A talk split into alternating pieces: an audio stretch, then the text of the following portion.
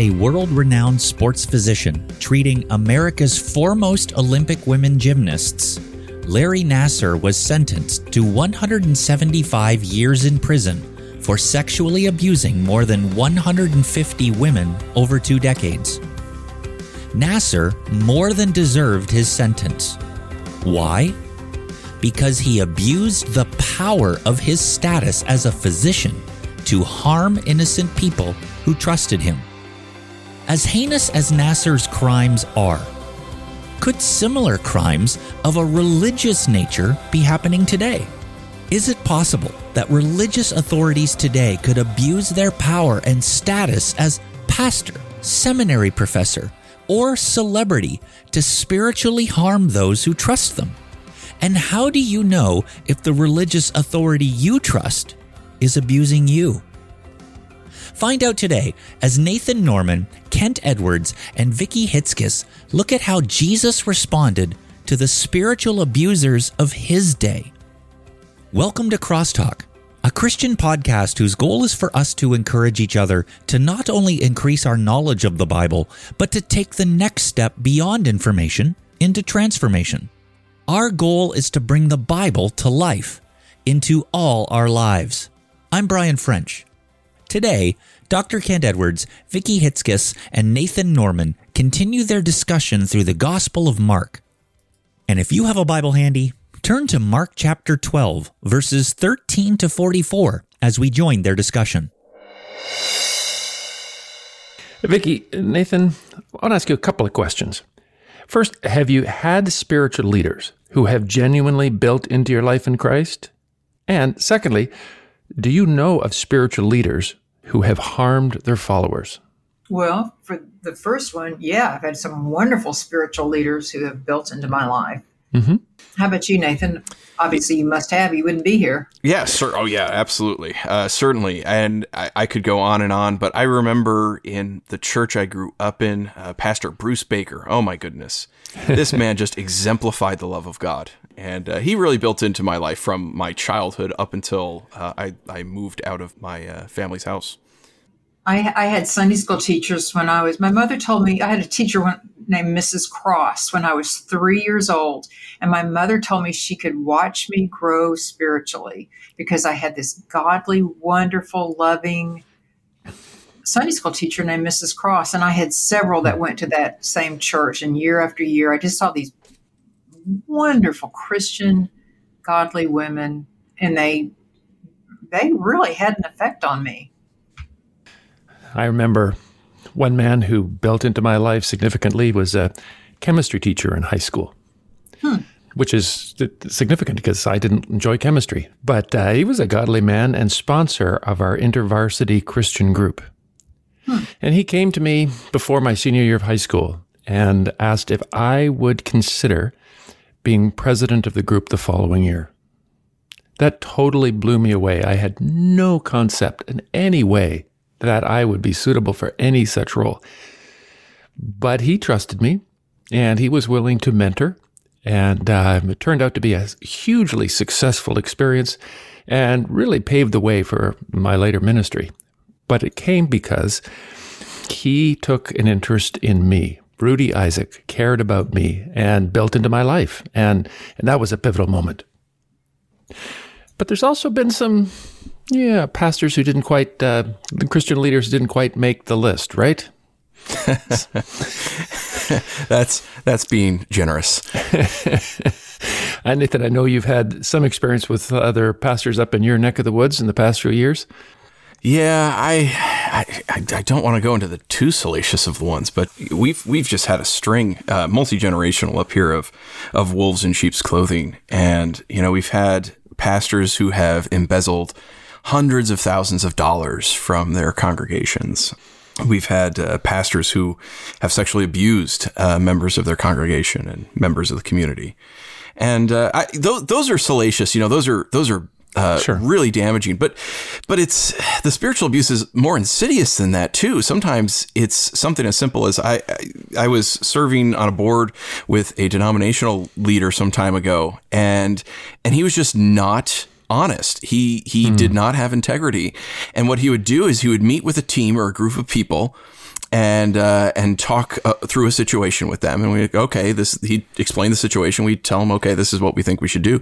Then he'd go and talk to another group of people, and uh, would tell them an entirely different story. And then when there was problems, he would blame the problem on team A, and then he'd go to team B and say, "Yeah, team A, you know, they're being hard." And then he'd go over to team A and say, "Yeah, team B, they're really sharp." He would just so manipulative and deceptive until finally, you know, we were able to kind of catch what was going on. But he, fortunately, is not in the ministry anymore.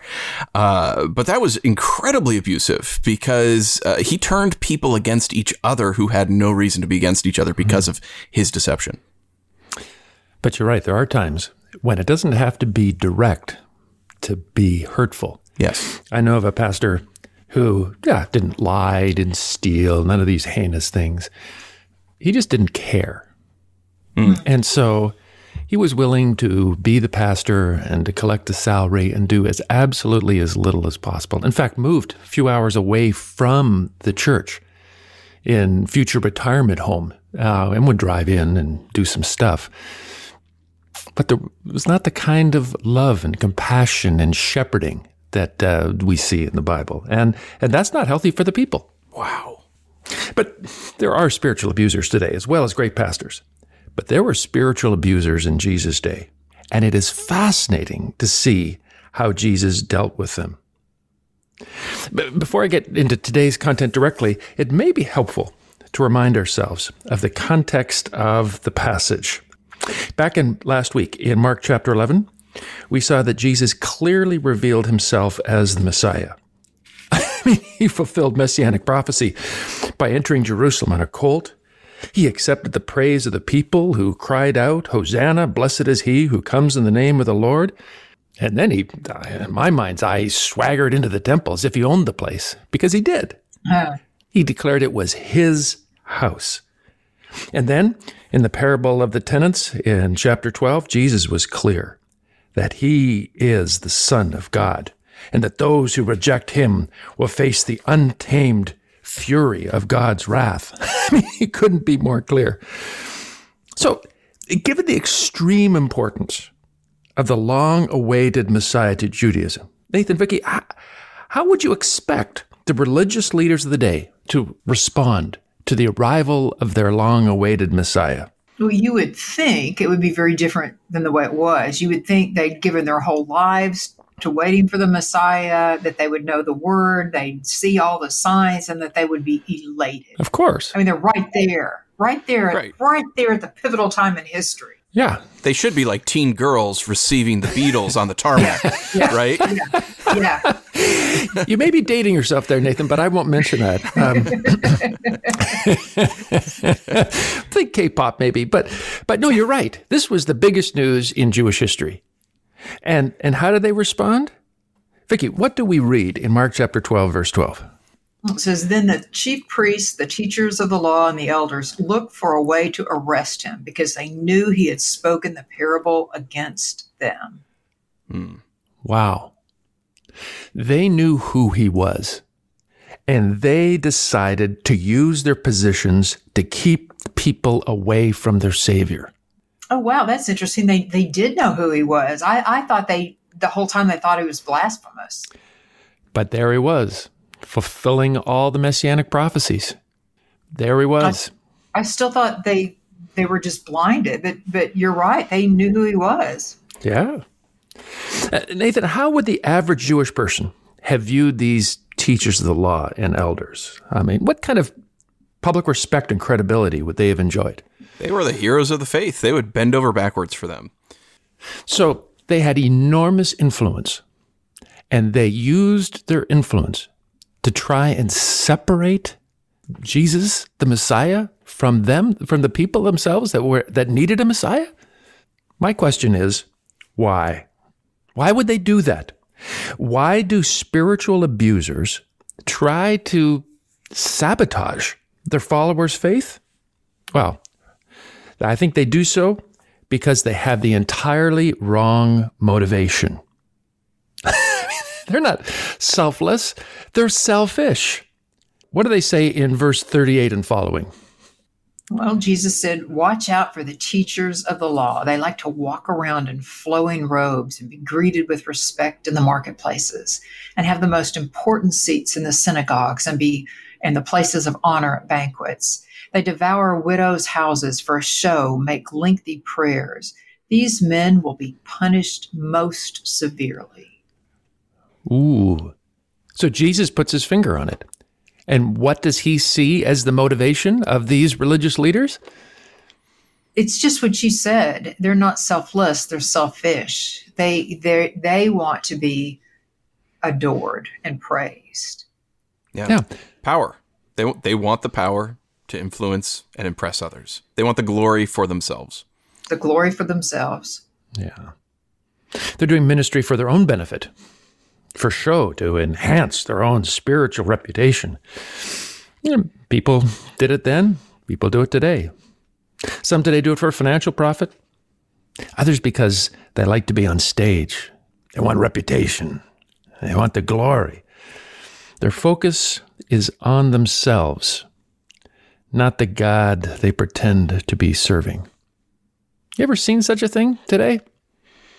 You know what it reminds me of? It's a, in a whole different arena. It reminds me, I don't mean to be political, it reminds me of the Senate, Hmm. where, where people in the Senate can pass laws that don't affect them at all. Hmm. I was listening to a podcast recently of a former Christian rock star, and he was sharing how after he his band ended and he stopped touring, he realized that he was addicted to the crowd.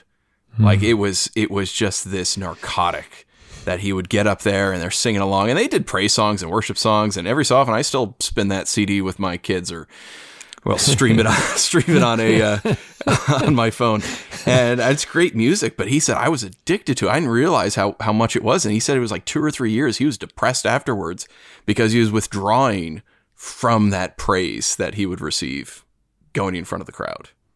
It is addicting. And to a certain degree, that affects us all. I know, I think, and regret about the number of times I remember before getting up to preach saying something to God like, Oh, God, please don't let me make an idiot out of myself. Well, that's understandable. Wait a minute, that's a bad prayer. no, but when it becomes about me and not about thee, yeah. um, I know we all wrestle to various degrees, but but clearly Jesus saw this as being a massive problem for these spiritual abusers. I mean, they were willing to sacrifice others' spiritual health for their own benefit. And I think that's why Jesus commended the one teacher that came to him in verses 28 to 34, where we read that Jesus asked one of these teachers of the law what the most important commands of the Bible were. He was impressed when the teacher replied in verse 33 to love God with all your heart, with all your understanding, and with all your strength, and to love your neighbor as yourself is more important than all burnt offerings and sacrifices. It is impressive that he knew that. Yeah. Hmm. And to this man, what did Jesus say? You're not far from the kingdom of God. Because his heart was in the right place. His motivation was pure. Not like the others. This man stood apart. The only legitimate ministry is ministry that is done for him, not for us. Our leaders are to be servants, not serpents. Hmm. We want to help, not hurt. Why? I think because every student becomes like their teacher. We reproduce after our own kind. And the goal of every true servant of Christ is to produce the kind of people Mark describes in verses 41 and following. Vicki, would you share about this one woman that caught Jesus' eye? Sure. It says Jesus sat down opposite the place where the offerings were put, and he watched the crowd putting their money into the temple treasury. Many rich people threw in large amounts, but a poor widow came and put in two very small copper coins worth only a few cents. Calling his disciples to him, Jesus said, Truly I tell you, this poor widow has put more into the treasury than all the others. They all gave out of their wealth, but she, out of her poverty, put in everything, all she had to live on. What Jesus is looking for is people who selflessly give themselves, like this woman did, for the advancement of God's kingdom. The question he wants us to ask is what's in this for him, not what's in this for me? Selfish, self advancement, motivation for ministry is what we see in Ananias and Sapphira back in Acts 5. You remember that. What did they do? They lied about their generosity. And and they lied about their generosity because they wanted to seem more spiritual than they actually were. Perhaps they were trying to to get a position of leadership within the church uh, community. They said that they had sold all this land and give all this money to the Lord, but but they didn't actually do that. They they kept a lot of money for themselves, and so God killed them, uh, slayed them both. I think he did that because you can't have that and be a healthy church. And this is a new church. Sure. Like, I, j- just think about that. Imagine if these became some of the primary leaders of this fledgling church. I mean, it would rot the whole system from the inside out because of their deception and their hypocrisy. And when it happens, when this hypocrisy, spiritual hypocrisy, takes place in leadership, oh, that's doubly devastating, right? Yeah. Uh, doubly devastating. So, how do we spot spiritual abusers? How do we know if we're being affected by one? Well, one of the things we need to look for, the first thing we need to look for is what is my leader's motivation? Is it for their own advancement or God's glory? Okay, so let's bring this down to practicality for all of us and our listeners included. How do we do that? How can we know whether the person leading us is leading us for their benefit or for the Lord's benefit? How can we know that? Ask him directly. Hey, do you have good motives? Yes. It's probably not. Uh, they're not giving it away on their resume. No, Right, they're yeah. not doing that. I'm a wolf in sheep's clothing. But I think one of the one of the ways we can do that is become actively involved in a local church. Right. I mean, the only way we get to know people is flesh on flesh, right? Yeah. Mm-hmm. To actually do life with them. If all we see of a person is who they are on stage or what they do in video or something, we don't really know their character at all. It's only when we're in relationship with them, when we get to know them and how they react in different situations, when we see why they're making the decisions they're making, that's when we gain access to their heart.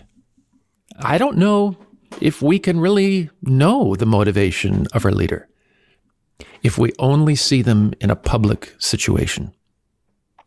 I think one of the most healthy places to grow in Christ is a local Christian church. In the time of a pandemic, when everyone's gone online, let's not forget the value of making sure that we're plugged into a local church, to make sure the person we're following is living out the Lord's Prayer and they can honestly say, Thy kingdom come, Lord, Thy will be done. So, why do spiritual abusers try to sabotage their followers' faith? No, because they want to advance themselves at the expense of those who, are following them. And how do they do that? Well, they do that with their teaching.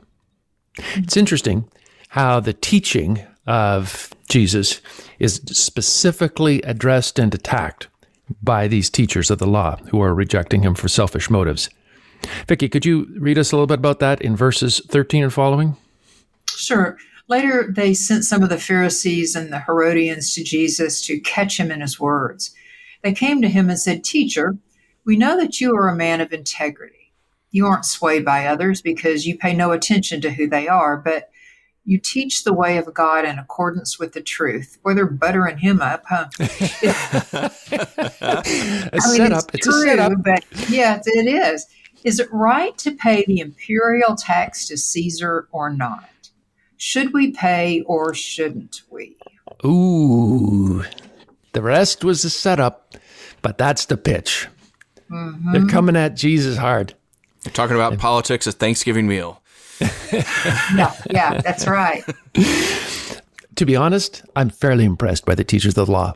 This has got to be perhaps the best way to derail Jesus' reputation among the people that he could ever think of for all kinds of reasons.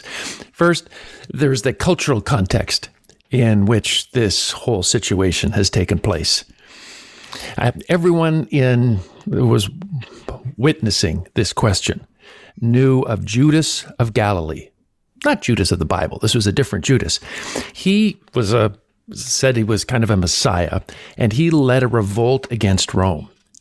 And in his revolution that he tried to get going, he preached that God alone was the ruler of Israel and urged that because of that, no Jew should pay taxes to Rome. And he encouraged Jews not to register with Rome for taxes as they were asked. And those that did, he was so zealous for this that he literally burned houses down and, and had stole the cattle from people who would dare register. This was a highly political issue. So just think of it. As Jesus is being asked this question, there were some in the crowd who would have refused to register and suffered enormous loss, and others who did it anyway. And, and we think in America we've got a huge political divide. This is the political divide of ancient Israel. And then there's the not just the cultural context, but the physical context. I mean, Jesus is going to ask for a coin. and what a coin. On the first side of it, it had a image, and underneath it, it said Tiberius Caesar Augustus, son of the divine Augustus. So, Idolatry. Yeah. Yeah, this is the son of God. Ooh, and who was Jesus? Who did he just reveal himself as? Son of God. The Son of God. So here the coin, it says Son of God on the back. His mother, as the high priestess, with a flaming torch in her hands, seated on a throne, facing right. This is the high priest. This godless woman. The Jews no, the high priest is described in the Bible by Moses. This is this is blasphemy at its highest. And then there's a personal context. Think about this. Judas of Galilee, the guy I talked about earlier, began his campaign against Roman tax payment when Quirinius, in the province of Judea, ordered everyone to register for tax purposes. Hmm. Does this detail seem significant to you? Seems familiar. Hmm. It does. That's from the Christmas story. Ah, it was in the Christmas story. Were your parents wrong to register for the census at your birth? Is your whole birth mired in this sinful act? What were they what were the religious authorities trying to get Jesus to do? Why did they set up Jesus this way? This highly political issue? Should we pay taxes or not? What are they trying to do? Well, if he takes their side in the debate, then he's an enemy of Rome, and they can report him to the Romans. Mm-hmm. If he takes Rome's side, he's an enemy of the people. Obviously, can't be the Messiah because he hates God's own people. And think of the pressure that Jesus is under. All these people are listening. The pressure is for him to change his teaching in order to curry the favor of those who are listening, right? Yep. So, why were the religious authorities so convinced that their trap would succeed? Any guesses? It's what they did all the time.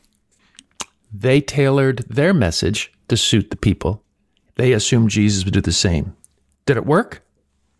Ah, I think we know the answer, but but uh, Vicki, read it for us. okay. In verse fourteen it, and following, it says, "Is it right to pay the imperial tax to Caesar or not? Should we pay or shouldn't we? But Jesus knew their hypocrisy. See, that's the thing about fighting with Jesus. He, I mean, he just knows everything. He literally knows everything, but he, you know, pretty tough opponent here. It says, Jesus knew their hypocrisy. Why are you trying to trap me? He asked. Bring me a denarii and let me look at it. So they brought the coin and he asked them, Whose image is this and whose inscription? Caesar's, they replied. And then Jesus said to them, Give back to Caesar what is Caesar's, and to God what is God's. And they were amazed at him. Why were they so amazed, Nathan? That's a brilliant answer. They're fighting over this idolatrous money. It's ours. And he looks at it. Are you kidding me? if they want it back, give it to them. Uh, but you don't give them the worship of God. He calls out the hypocrisy and holds on to to his valuable teaching all in one shot. Yeah. Utterly brilliant. What, and what did he not do? He didn't bend his teaching to suit the preference of his listeners. Right? Right. He wasn't yeah. trying to be popular. He was speaking the truth. He was accurate. Yes. He was accurate. He was faithful. And false teachers, spiritual abusers, don't say what the Bible says. They use the Bible to get what they want. You see that again in the uh, next episode when the Sadducees came. Nathan, you can read that for us if you don't mind. Sure. Then the Sadducees, who say there is no resurrection, came to him with a question. Teacher, they said, Moses wrote for us that if a man's brother dies and leaves a wife but no children, the man must marry the widow and raise up offspring for his brother. Now, there were seven brothers. The first one married and died without leaving any children. The second one married the widow, but he also died, leaving no children. It was the same with the third. In fact, none of the seven left any children. Last of all, the woman died too. First of all, this poor woman. At the resurrection, whose wife will she be since the seven were married to her? Is this not something children would think up? it sure sounds like it, doesn't it? But they come up with this hypothetical, right? Right. And what is their strategy? What are they trying to say to Jesus? Uh, because Jesus believes in the resurrection, right? Yeah. I mean, he's talked about it. Yeah, he explains it. So, what are they trying to do? Well, they're trying to do the same social pressure thing right? They're trying. Uh-huh. This is utterly ridiculous, Jesus. So, are you saying is this woman going to be married to seven men? That's that's ridiculous. Uh, your whole idea of the resurrection isn't going to work. So, are you going to say, yeah, there is no resurrection, and make everyone angry at you, or are you going to say, uh, yeah, no, she's going to be married to these seven guys, and and then uh, and then everyone's going to think you're some sort of pagan. It's a, so, it's a trap again. So they're trying to use their own logic to deny a doctrine of the Bible, right? Yeah, right. So this is wrong because it doesn't make sense. But that's not how we determine our, our understanding of God and how he works in the world. A good teacher says, look, there are tensions in the Bible, but what the Bible says is true, and perhaps these things are beyond our understanding. Uh, someone might say, God cannot be transcendent above all and immanent, close to us. If he's transcendent, he's not close. If he's close, he's not transcendent. But the Bible says God is both. And those truths have to be held in tension, or you're not true to the scriptures. The Bible says God is one, but the Bible also says God exists in Trinity. That the Holy Spirit is God, and Jesus is God, and the Father is God. Oh, but that doesn't make logical sense. God is not bound by our way of thinking. We don't mold the Bible to fit our thoughts. We mold our thoughts to agree with what Scripture clearly says. That's why Jesus responds in verse 24. Vicki, man, he really lets them have it here. He says, Jesus replied, Are you not in error because you do not know the Scripture or the power of God? When the dead rise, they will neither marry nor be given in marriage. They will be like angels in heaven. Now, about the dead rising, have you not read in the book of Moses, in the account of the burning bush, how God said to him, I am the God of Abraham, the God of Isaac, and the God of Jacob? He is not the God of the dead, but of the living. You are badly mistaken. Woo! And your little dog, too. Jesus is telling them that faithful teachers do not restrict God's word to the capacity of their logic because God is infinitely greater than anything we can think or even imagine. The first mark of a spiritual abuser is their selfish motivation. And uh, we said that one of the best ways to know your, our leader's motivation is to be within community with them in a small church. The second mark of a spiritual abuser, they will deliberately distort God's word for their own benefit. So, How do we protect ourselves against that? I mean, how how could uh, people know whether what their pastor is saying to them, what their seminary professor, what this celebrity online is saying to them is actually true or not? They can read the word and see it. I'll tell you what, I know an awful lot of people who follow pastors that just say things that aren't true and they don't seem to care because they're hearing what they want to hear. Mm. Isn't that frustrating? And, and, you can just uh. point out that clearly what they say goes against the Bible. You can show them chapter and verse mm-hmm. over and over and over again, and they just look at you like, "Nope, don't care." They yep. put cotton there, cotton in their ears, la la la la la la, and they don't want to hear it. It's very nope. frustrating and heartbreaking because they're hearing what they want to hear, and he's a pastor. Right. Yeah. Christianity Today is doing a podcast on a famous church in America that imploded. And as I listen to that podcast and I hear people who were part of the church and they think about the things that that dynamic, charismatic leader said, they say, I can't believe I believed him. I can't mm-hmm. believe I accepted them. And they wish they hadn't. And there was a, be a solution for them if they had taken advantage of it at the time. And that's found in Acts 17 11. Now, the Bereans were of more noble character than the Thessalonians, for they received the message with great eagerness and examined the scriptures every day to see if what Paul said was true. That's one of my favorite verses.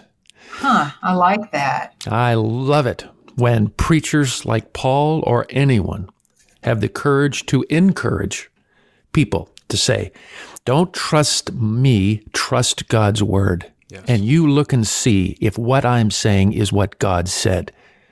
Yeah, go ahead, pick apart my sermon.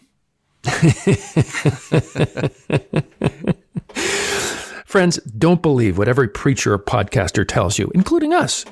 Check out and see what they're telling you against the authority of God's word. Look up these verses that we've been quoting. See if we're doing justice to the text. Because there are people out there who are spiritual abusers. They are spiritual con artists. Don't be gullible. Verify. Nathan, take us home. You're leader of a local church. What do you want to say to our listeners about the dangers of spiritual abusers? I think it's important for us to make a distinction between hurt and abuse right? Sometimes in a church, you're going to get hurt because they say, no, you can't, you can't lead the choir because you can't sing, right? And that, and that hurts. It really does. But that's, that's not abuse. It, it or they say, hey, uh, we're, we're going to do this form of evangelism rather than this one. We're going to uh, do radio ads rather than the TV ads and that does hurt. That that's not abuse. Or or even, you know, if a pastor or a church leader has to confront you over sin, and if they do it, you know, lovingly and and not beating you up, that that's that's not abuse. That hurts. Mm-hmm. But it's not abuse. And so for our listeners, I would say, yeah, it, first of all, take a check and see, you know, is this hurt? Is this really abuse? Right. Because I think there is a tendency among some people to jump over and say, well, that's abuse because I didn't like it. Well, okay, it might just be hurt. But as far as spiritual abuse is concerned, most people who are being spiritually abused don't realize they're being spiritually abused. So mm-hmm. first of all, you have to be a student of the word. Uh, there, there isn't a church, a healthy church, a, a moderately healthy church, a somewhat healthy church around that doesn't want their people to be in the word. So understand what the word says. That way you can see if it's being used and manipulated in order to manipulate and use you. Amen. And then I would say if you suspect that you are in a spiritually abusive situation, start to talk to people outside of that church or that parachurch organization. Reach out to someone who is not involved with that church, that organization, not connected to the leaders, and say, "Hey, here's what's going on, and uh, and can you tell me if this is healthy or not?"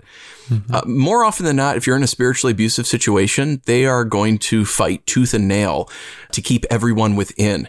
You have to remember spiritual abusers are like natural predators. They're like wolves. And what do wolves do when they're hunting? They try to separate the sheep from the flock. They try to separate everyone out, uh, the deer, so that they can run it down and kill it it and consume it for their own use. And so, uh, so if you find yourself in a church that doesn't want to work with anybody else other than their church because they're the only ones that have the truth, that's in trouble so after you've had counsel and you've had conversations, and I know this gets difficult, especially if it's a family situation and one spouse wants to stay in the church, the other one doesn't. You know, I, I would encourage you find a better church, find a healthier mm-hmm. church organization. If you have some influence there and you can talk to the pastor and you can talk to leadership and, uh, and there is repentance and there is a movement towards change. Okay, fine.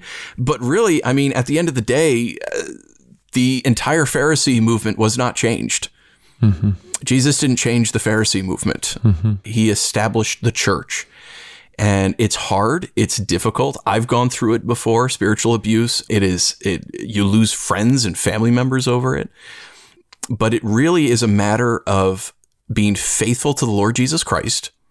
And it's also a matter of loving others as you love yourself, including the spiritual abusers, because by staying and empowering them and agreeing with them, you are enabling them to continue to harm others and also harm themselves. It does them no good for you to allow them to harm you or others spiritually and manipulate and lie and uh, take advantage. And so, uh, if you find yourself spiritually abusive, reach out and find a healthier church situation for you to go in. Your Lord calls you to be faithful to Him and to love others. Amen. Good practical advice. Thanks, Nathan. And let's remember, we don't have to be victims of spiritual abusers. We can double check the biblical accuracy of their teaching and the genuineness of their motives. If that they don't check out, we should check out. How can we be sure our religious leaders are leading us towards our Savior by double checking the biblical accuracy of their teaching and the genuineness of their motives.